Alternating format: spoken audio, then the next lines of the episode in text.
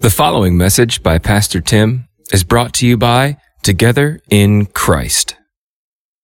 Good morning. It's good to see all of you this morning. I'm glad you're here, worshiping the Lord together. It's good to be able to do that. We're going to be in Ephesians chapter 2 again this morning, looking at verses 8 through 10, which could be uh, some of the more famous verses in all Scripture, really, often quoted. So, once again, feeling inadequate to preach them this morning, but trusting God's grace through it.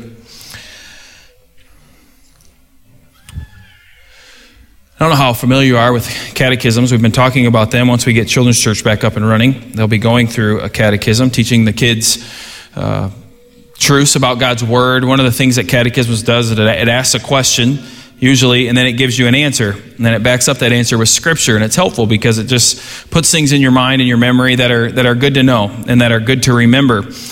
And the Westminster Catechism asks this question as its first question. The question is, What is the chief end of man?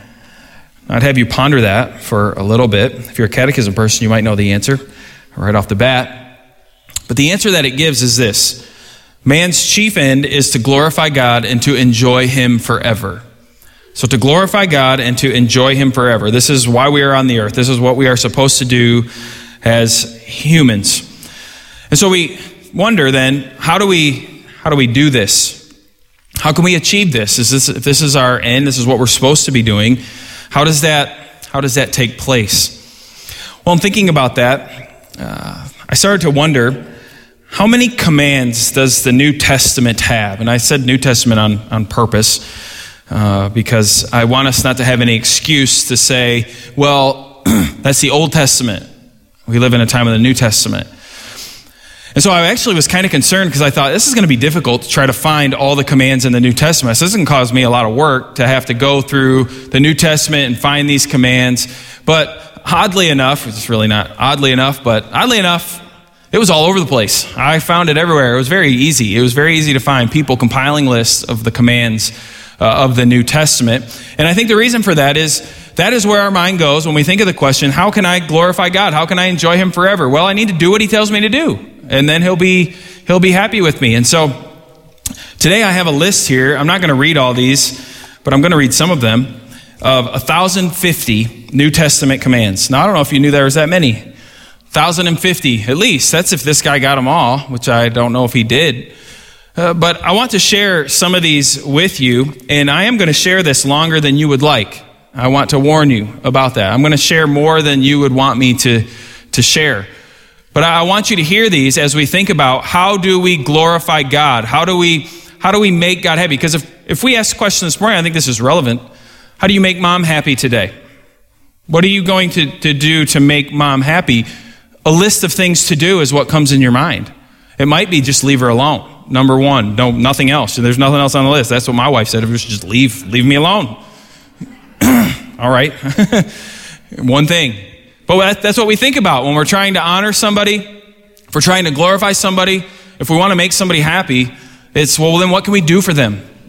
And so the Bible tells us all kinds of things that we can do for God and things that we shouldn't do uh, for Him as well. And so just, just listen to these and really what I want you to do is to feel the weight, the weight of these as I, as I share them. Because remember, uh, Paul is writing to the church, and a lot of these that are being shared is to the, is to the church. So, two things to awake for awake to righteousness, awake to life. There's 74 times that it says, Be. I'm not going to read them all, but be exceedingly glad. Be reconciled to a brother. Be perfect. Be wise as serpents. Be harmless as doves. Be ready for Christ's coming. Be content with your wages. Be merciful as God. Be like faithful servants. Be thankful. Be at peace among selves. Be no partaker of sin. Be sober and hope. Be sober and pray. Be sober, grave, temperate, sound in faith, charity, and patience. Be discreet, chaste, keepers at home, good, obedient young women. Be of good cheer. Be baptized. Be fervent in spirit. Be patient in tribulation. Be given to hospitality. Be afraid if lawless. Be followers of Paul as he followed Christ. Be followers of God be followers of the faithful and patient. Be not children in understanding. Be steadfast. Be unmovable. Be always abounding in good work, in God's work. Be filled with the Spirit. Be like minded. Be one of accord. Be anxious for nothing. Be an example to believers in word, conversation, charity, spirit, faith, and purity. Be a partaker of Christian sufferings. Be content with what you have. Be doers of the word. Be afflicted and mourn. Be subject one to another. Be clothed with humility. Be diligent to be found in peace. Be faithful to death. Be zealous and repent. Be not troubled. Be not conceited. Be not overcome of evil. Be not mere servants of men. Be not children in understanding. Be not unequally yoked together with unbelievers. Be not unwise about God's will. Be not forgetful of strangers. Scripture gives us two classes that we're supposed to bless. We bless those who curse us, bless persecutors. There's six classes of people that we're supposed to honor. Honor our fathers, honor our mothers, honor others, honor widows, indeed, honor all people, honor kings and rulers.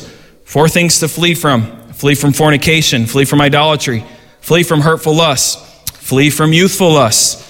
Gives us 10 do's. Do good to them that hate you. Do to others what you expected them. Do violence to no man. Do good. Do this. Uh, put God first and live. Do all to God's glory. Do all things without murmuring and disputing. Do those things which were seen and heard in me. Do your own business. Do the work of an evangelist. We also have 10 do nots. Do not alms before people. Do not sound trumpet before when giving alms. Do not, do not do works of Pharisees. Do not love in word only. Do not give heed to fables. Do not give heed in genealogies. Do not err. Do not commit adultery. Do not kill. Do not fashion self according to former lusts. Lay aside wickedness. Lay aside malice. Lay aside all guile, all hypocrisies, all envies, all evil speaking. Have faith. Have no fellowship with darkness. Have no respect of persons. Have honest conversation. Have compassion. Have a good conscience. Have fervent love. Keep yourself pure. Keep the gospel commandments until Christ comes. Keep the good entrusted you. Keep yourself from idols. Keep yourself in God's love. Hold Christian traditions. Hold faith. Hold a good conscience. Hold fast sound doctrine. Hold fast till Christ comes. Hold fast when you have. Go and teach. Go and preach. Let your light shine. Let your conversation be yea or nay. Let everyone deny themselves. Let them take up a cross. Let, let your love be genuine. Let everyone obey the civil laws. Let everyone choose his own Sabbath day. Let no man deceive himself. Let him who thinks he stands take heed lest he fall. Let no man seek wealth selfishly. I'm afraid to look up. There might not be anybody here. Let all things be done to edifying. Let the mind of Christ be in you. Let your moderation be known. Let no one rob you of your reward by some vain religion. Let peace rule the heart. Let the word dwell in you. Let speech be with grace. Let no man despise youth. Let rebels to truth remain ignorant. Let all things be done in decent order. Let everyone give as God prospers. Let everyone prove their own work. Let no corrupt conversation come from your mouth. Let the wives be subject to their husbands. Let the husbands love their wives. Let your conversation and behavior be becoming of the gospel. Let nothing be done through strife or vain glory. Let patience work perfectly. Let one who lacks ask for wisdom. Let eternal life abide in you. Let not your left hand know what your right hand does. Let not sin reign in the body. Let not him that eateth not judge him that does. Let not the sun go down on wrath. Let not fornication, uncleanness, covetousness, filthiness, foolish talking, and jesting be mentioned among you as becometh the saints. Let us walk honestly. Let us cast off works of darkness. So let us put on armor of light. Let us please neighbor for good. Let us be sincere. Let us do good to all people. Let us do good especially to fellow Christians. Let us run our race with patience. Let us want, love one another.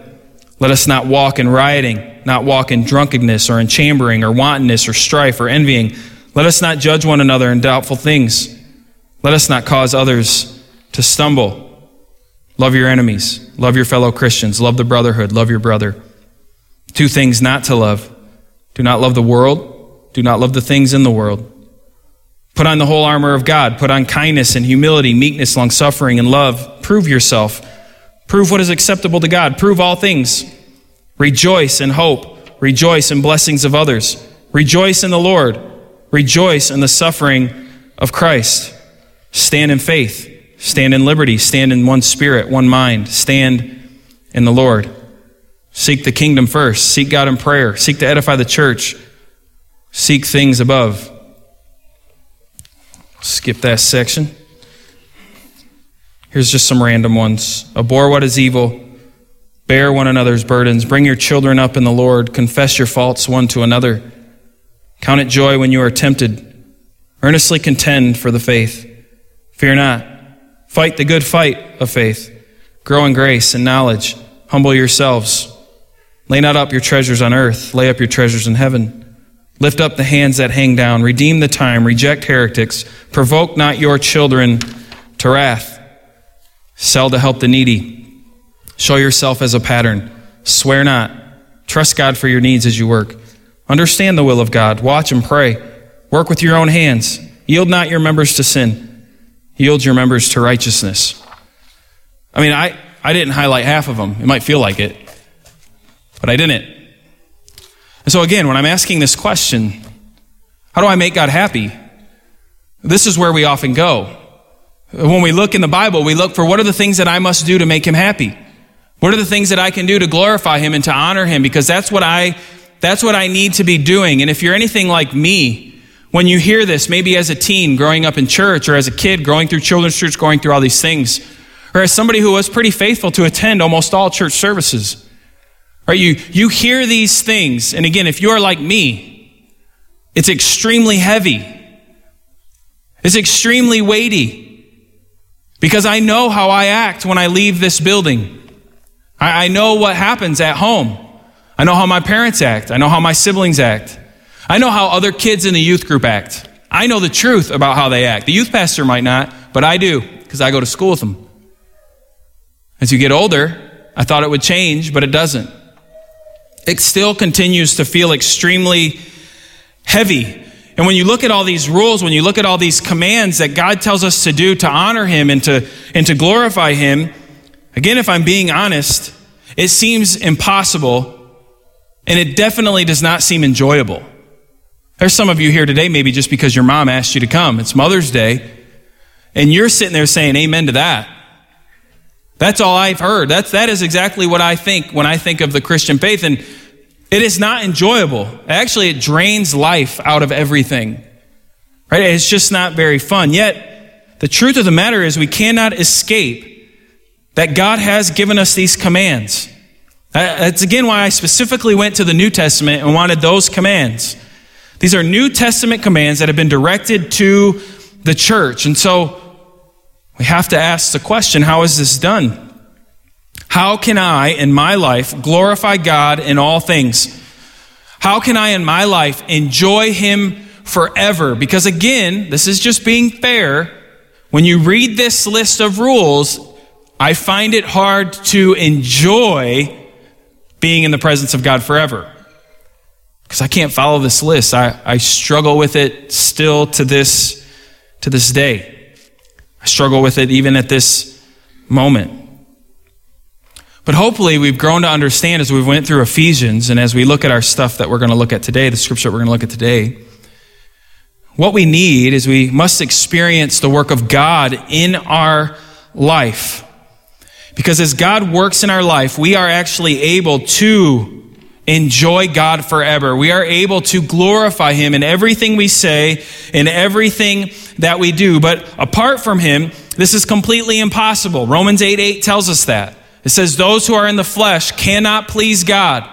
And so some of you this morning, you might be sitting here and you listen to that list and you think, I'm going to do my best to do that so that I can please God. If you have not been saved by His grace, if you are not a child of God, you can't please Him. It's not doable. It's not something that you can go and, and achieve and accomplish. You, you just can't do it. It's impossible to complete all the commands that I just read. And like I said, I didn't even highlight half of them. Because of this, we cannot please God in our own strength. We cannot please God with our own resources. It's just not possible to do. And this is what makes our passage this morning so beautiful.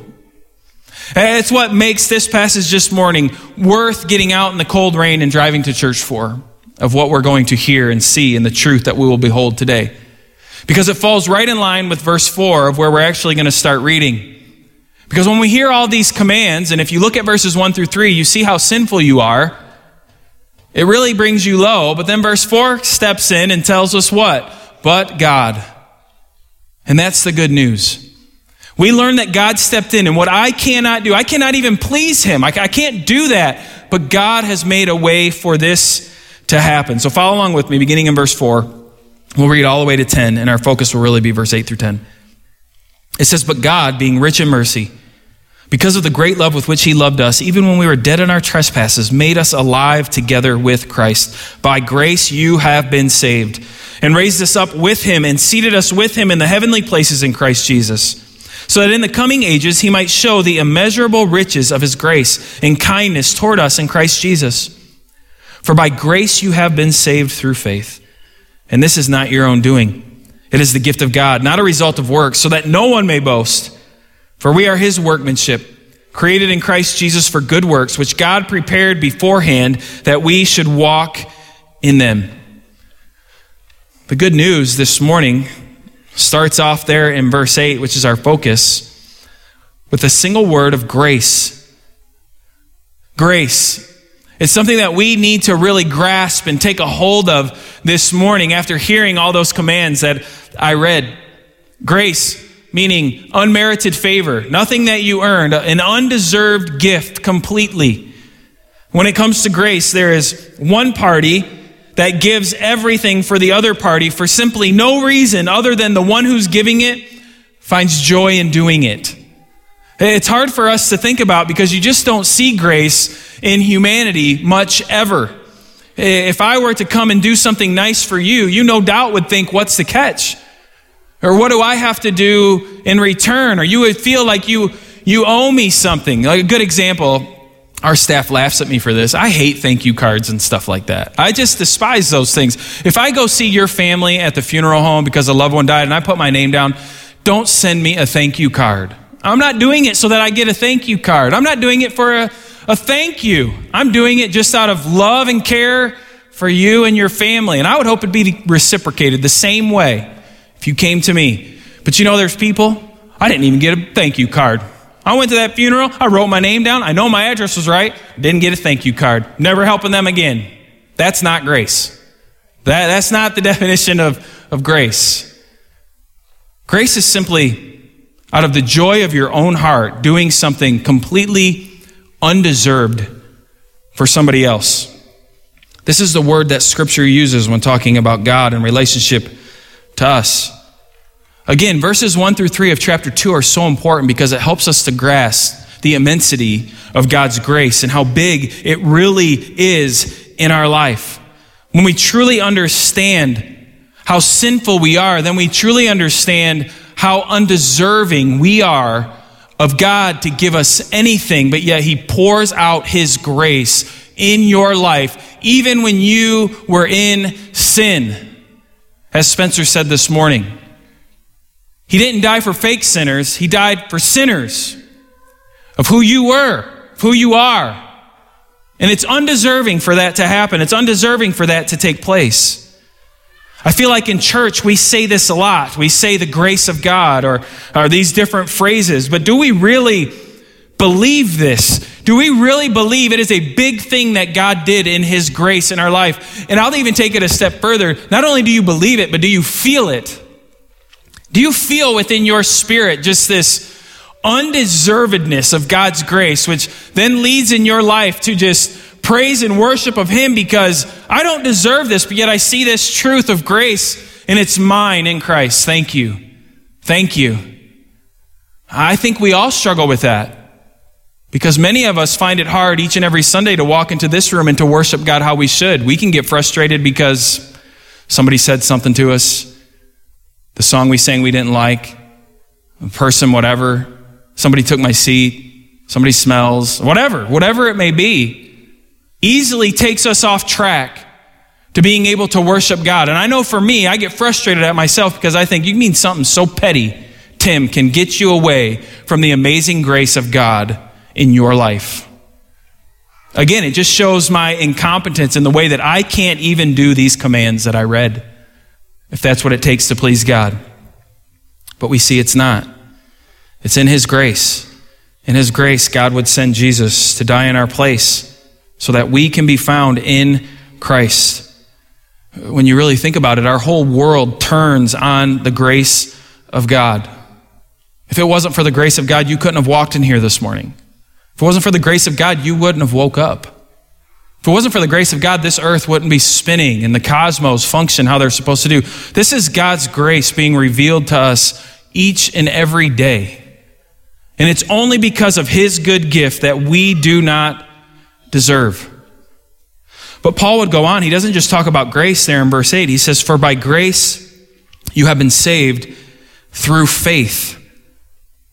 And so I want to think about faith for a little bit. In one of the books that I have been reading, one of the commentaries, the commentator gave three misunderstandings to faith that I want to share with you because I think it is, I think I've come across all these and I think I felt these at times as well. To where we think this is faith, but it's really not because we misunderstand what faith really is supposed to be. And so the first one is labeled subjective feelings. What this means is we turn our faith into a gut feeling. I have a gut feeling about this that it's real, and so I'm going to roll with it. Maybe you've done that with food before. I've done that before with food. You smell it, you look at it, you're like, yeah, it'll be all right. And by faith, you take it, you consume it, and you live with it. Whatever happens, you, you live with it. But you had faith that it was good enough to eat. Or I've met plenty of guys. I just I just go with my gut, you know? That's that's what I do. That's how I make decisions. I just I just roll with what my gut feels like. That's a that's a fisherman thing. I have a gut feeling they're over there. Probably not. I've I've come to find they're not. They're not there. But we just have a gut feeling. That's not what faith is. That Bible is speaking about. Or another misunderstanding is credulity. We're willing to believe anything simply because we want it to be true or we hope it is true, regardless of evidence. This is plastered across the headlines everywhere. Uh, I have faith in this, even though evidence says everything to the contrary, but my faith tells me it's, it's good. And so by faith, I'm going to do this. And I'm not making fun of one side, it goes on both sides of the aisle. And we've done this in our life as well. Men, we're really good at this. I know where I'm going. All right, I know how to get there. Well, the map says you turned wrong way. Nah, no, nope, didn't happen. Not, not happening. It's really a dumb faith. This is what I'm talking about with this word. It's a dumb faith. All the evidence points to something else completely, but you just want to believe it. I want it to be true, and so I'm just going to try to get it to be true. The last misunderstanding of faith is optimism. We think if we believe in it so hard, then we can make it a reality. Uh, there's books out on this, very popular books called The Power of Positive Thinking. Maybe it's a book books that you've read before. And I'm not saying there's nothing, there's, I think positive thinking is good. I'm not saying anything negative about it, but we act as if that is going to change the course of our life. I like sports, and one of the things I like to watch are drafts. I like to see like the NFL draft, the NBA draft. And it never fails. I've never seen them interview somebody in the NFL draft and say, Well, how do you think you're going to do? Not very good, man. I mean, in college, I really faked it, and they bought it, and I'm not going to do re- really well. Or, you know, this team I got drafted on, which sadly we could say about our own team, the Lions, I'm not going to do good here. They don't say that. No matter if it was the first pick or the last pick, they all say the same thing. They've never seen a person like me. I'm going to work so hard, I'm going to make it a reality. It is going to happen. People have doubted me my whole life. But I am going to be the best. I'm going to be the best there's ever been. And sadly, that's just not true. Most of them do not work. You, you can have the most positive attitude at all, but when you come across that guy that's stronger than you, you're going to get knocked out. That's all there is to it. And so positivity can take you some places, but it's only going to take you so far. See, these are misunderstandings, I think, of faith that often creep their way into church life, that creep into the life of individuals as they want to believe about God or trust in God, or there's a misunderstanding. And this isn't what faith is. Charles Spurgeon, great Baptist preacher from long ago, said there are three elements to faith that we need to understand. The first one is knowledge. In Romans chapter 10, verse 14, Paul would write, How then will they call on him in whom they have not believed? And how will they believe on him and who they have not heard? How are they to hear without somebody preaching? Even earlier, what we read in Ephesians, Paul would talk about the need to know him, to know him more, and how this would increase our hope. Faith in Jesus, When the Bible talks about this faith in Jesus, it's not talking about some blind, dumb faith. It's not talking about you believing in a faith that your mom and your dad believed in, and that's why you believe it to be true. That, that's not what it's talking about. It's talking about a faith that actually is based on knowledge, that is based on an understanding of who God is and what He has done in Jesus and what Jesus has accomplished for us. There's, a, there's actually an understanding there that needs to happen and needs to be known. And this is important. I've been thankful to see some parents in our congregation recently really grasping onto this. They come to us about their kids being baptized, and we talk to them about that, and we say, Do your kids know? Do they know what you're talking about when you talk to them about baptism? When you talk to them about Jesus and salvation? I'm not talking about a big seminary degree or anything. Do they know what baptism means? I have a big problem. When you bring a kid to my office, why do you want to get baptized? I want to go to heaven. Sorry, kid, you're out. In my eyes, you're out. Because that is a misunderstanding. That is not what baptism is. It doesn't get you into heaven. Uh, that's not the purpose of it. And so they need to know more. Like I said, I've been thankful to see some parents walking their kids to help them to know more so they can be assured and know this is who Jesus is. This is who my foundation is found on. And so the first key element of faith is knowledge. But knowledge isn't enough. Because there's all kinds of people who have a lot of knowledge about the Bible, but they do not believe it to be true. And this is the second thing that is important when it comes to our faith is belief. We don't just know these things about God, know these things about Jesus, but we believe it. We believe it in our heart. And now here's the difficult part, I think, for a lot of people to understand. This is the part of faith that is the work of God in your life. You can't do anything about this. You can't force yourself to believe it. You can't. You, you can't do it. God has to do this work in your life. As, as you read about Him, as you learn about Him, as you hear about Him, it is the work of the Holy Spirit to crack your heart. Your hard heart. It is the work of God to crack your hard heart, to open your eyes to belief. To say, I believe this.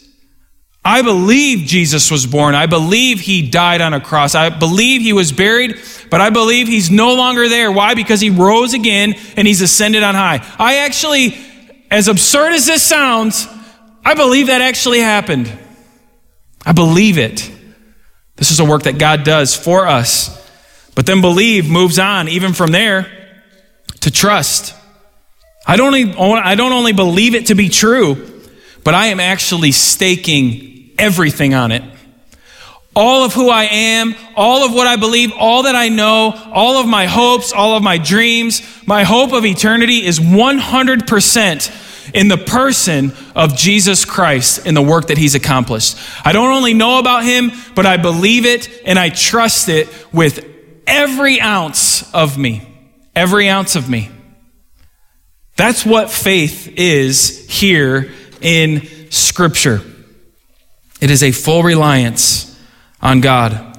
In John chapter 20, verse 26 through 29, we have an interesting encounter with Jesus. After he's died, he rose again with his disciple Thomas. It says, Eight days later, his disciples were inside again, and Thomas was with them. Although the doors were locked, Jesus came and stood among them and said, Peace be with you. Then he said to Thomas, Put your finger here and see my hands, and put out your hand and place it in my side. Do not disbelieve, but believe. Thomas answered him, My Lord and my God. Jesus said to him, Have you believed because you have seen me? Blessed are those who have not seen and yet have believed. This is faith. This is faith being placed out. We like to, we like to get on Thomas's case. But Thomas actually had a, a pretty decent thing to stand on. I want to know that this is true. I want to see this. I saw him die. I need to see that he's actually alive. And then what does he do? He sees that he's alive and he believes, and he doesn't just believe, he places all of his trust in him. Lord, you are my Lord. And we see a beautiful picture here of faith by the grace of God in his life. So when we look at this thing of faith, we get to the next section of verse 8. For by grace you have been saved through faith And this is not your own doing, it is the gift of God, not a result of works, so that no one may boast. I think the obvious question would be how is this the case when I must have faith? If there's no works as a part of it, faith kind of sounds like a work. That's something that I'm doing here. How can this be true? Well, I appeal back to Spurgeon again and a quote that he has in a sermon on this section of Scripture. I think this is very helpful, and so I hope that you'll listen to it and understand it. He says, Grace is the first and last moving cause of salvation and faith. Important as it is, is only an important part of the machinery which grace employs. We are saved through faith, but it is by grace. Sound forth those words as with the archangel's trumpet. By grace you are saved. Faith occupies the position of a channel or conduit Grace is the fountain and the stream. Faith is the aqueduct along which the flood of mercy flows down to refresh the thirsty sons of men. Still, I again remind you that faith is the channel or the aqueduct and not the fountainhead. We must not look so much to faith as to exalt it above the divine sources of all blessings which lie in the grace of God. Never make a Christ out of your faith, nor think of it as if it were the independent source of your salvation. Our life is found in looking unto Jesus, not looking to our own faith. By faith, all things become possible to us. Yet the power is not in the faith, but in the God upon whom faith relies. I don't know about you, but for me, this is so refreshing. I shared with you last week how I was saved at a young age, and so seeing a big change in my life and all this stuff is difficult. And the word faith is a difficult word for me because all I remember is faith. That's all I've remembered for my whole life is some sort of faith. But now in my life, faith seems to go up here and then down here, and then up here again, and then down here, and then it goes like this for a while, and then it goes down again. And it's just a weight on me. It's always just been this really big weight on me. And the problem is, I've oftentimes put my faith in my faith, not in Christ Jesus. You see, when my faith is in Christ Jesus, not in my own faith, and how much I can believe, but it's on Him and the things that He's done. Then it's cemented on the truth of what He has done and accomplished. Then I can rest on the fact that on the cross, Jesus would say, It is finished. And He means that for me. It's not about me fulfilling all these commands. It's not about me doing all this stuff. No, it's about the grace that He has imparted to me through faith. And it's a gift that He has given us. This allows all of us in this room to be united together not by the color of our skin, not by how much money we make, not by what political party we follow, but we come in here united under Christ, in Christ, that He has shed His grace on us. For some reason, He has done that. And we thank Him for it, and we glorify Him for it. And so my merits are meaningless when it comes to my salvation. My, my partnership is unbreakable it's not based on me.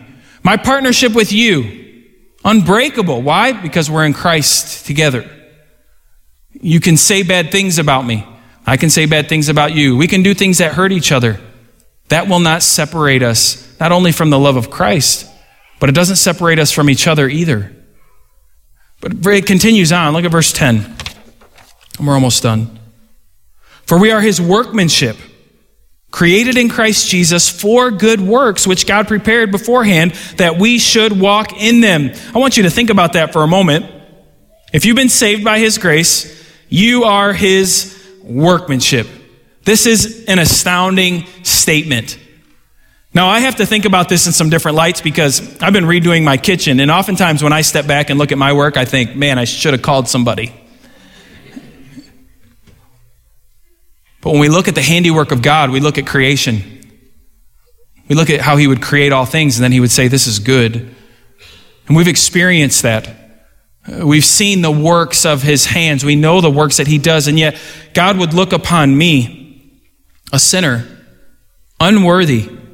But what He would bestow upon me is He would call me His workmanship, His glorious and His perfect work this is a far cry from verse 1 through 3.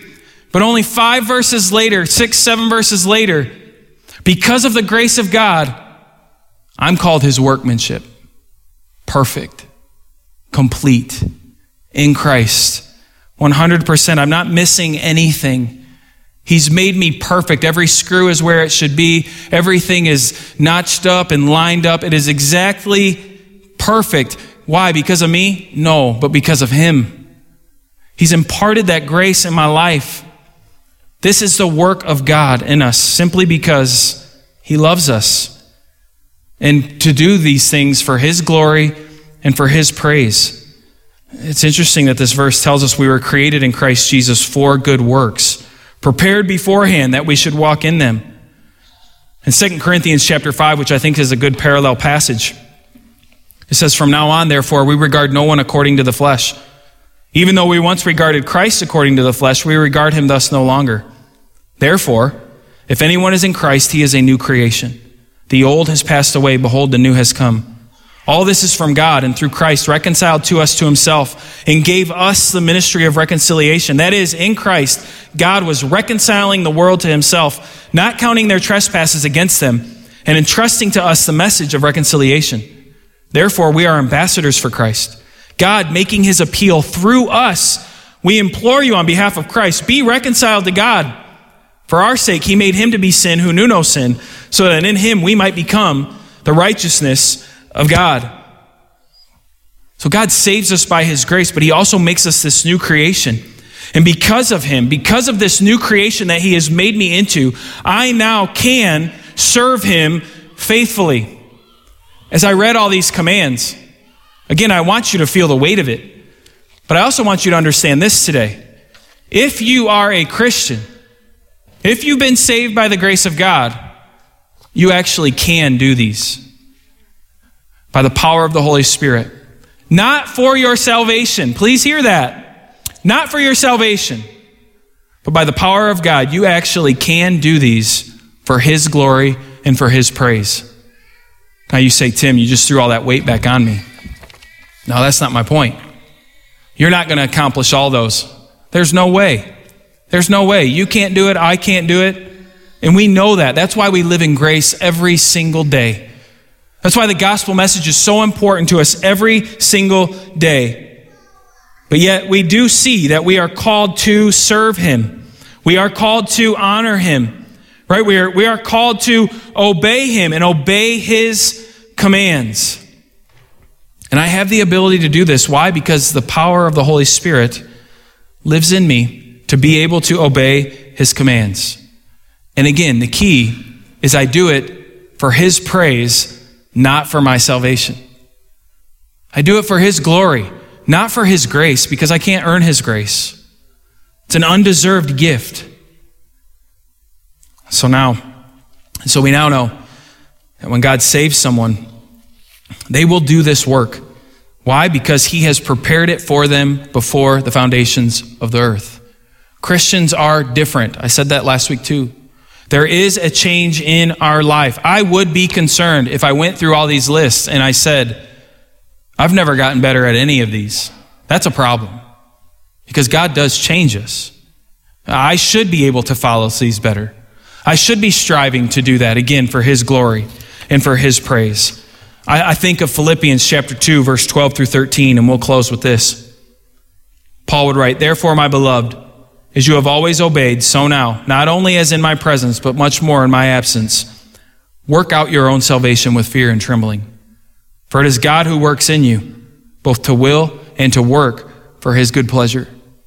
Many of people have took this passage and twisted it to make us think that we have to work for our salvation. But it's as if they forget that that doesn't end there. That verse doesn't end there. It says, yeah, work out your own salvation with fear and trembling. Why? For it is God who works in you. It is God who works in both to will and to work. Why? For his good pleasure. Brothers and sisters, fellow family members, Christians, we exist on this earth to glorify God in everything we say and everything we do. We exist on this earth to enjoy Him forever. Do you feel that? Do you believe that? Is that how you live? I'm afraid for most of us, we tend to live just according to these commandments. And we base all of our worth and our faith and our relationship to God based on how well we're doing those commandments. You come in here pumped up because you read your Bible every day this week. But next week, you come in here pretty down because when you look at your phone, you see your streak on the Bible app ended and you didn't read your Bible every day this week. And so you just don't feel it. It's not based on that. It's not based on that. God loves you because Christ died for you. That's why he loves you. And the work is finished and the work is complete. And we now work together to serve him, to honor him, to love him for the praise of his glory because of his great grace in our life. I'd be remiss if I didn't say there are those of you this morning, you haven't experienced the grace of God. You do not know him. You do not believe him you have not trusted in him. You sit here and you know the stories, you know the stories of the Bible. Maybe you were even taught them as a kid, but you haven't trusted in him. You, you haven't believed in him. And I would ask, I would plead, like Paul would say, if you feel the call of the Holy Spirit this morning saying, This is true, would you embrace that by faith?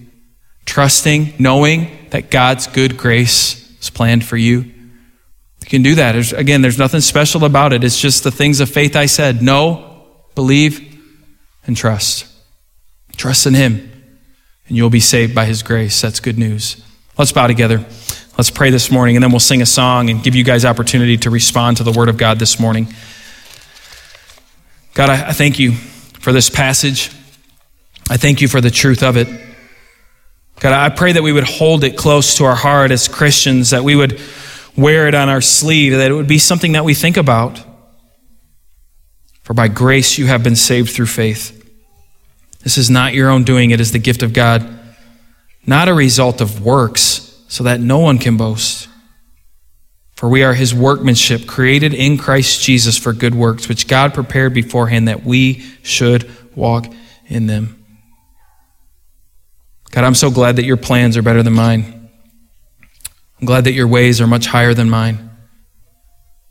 And God, even though I'm not perfect, I'm not the Christian that I should be in the sense of being sinless, obeying all the time, being perfect. God, I, I fall so short of that so often, but yet your word continues to reorient me, to show me.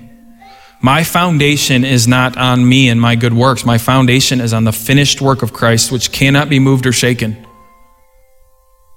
And God, I have no doubt that people need to hear that over and over and over again. God, I pray for those Christians this morning who continue to waver in their faith because their foundation isn't cemented on you fully. It's not cemented on the finished work of Christ, but it's cemented on how well they can be this week, how good they can be. God, I hope that, I hope that you would help them to see the fallacy in that.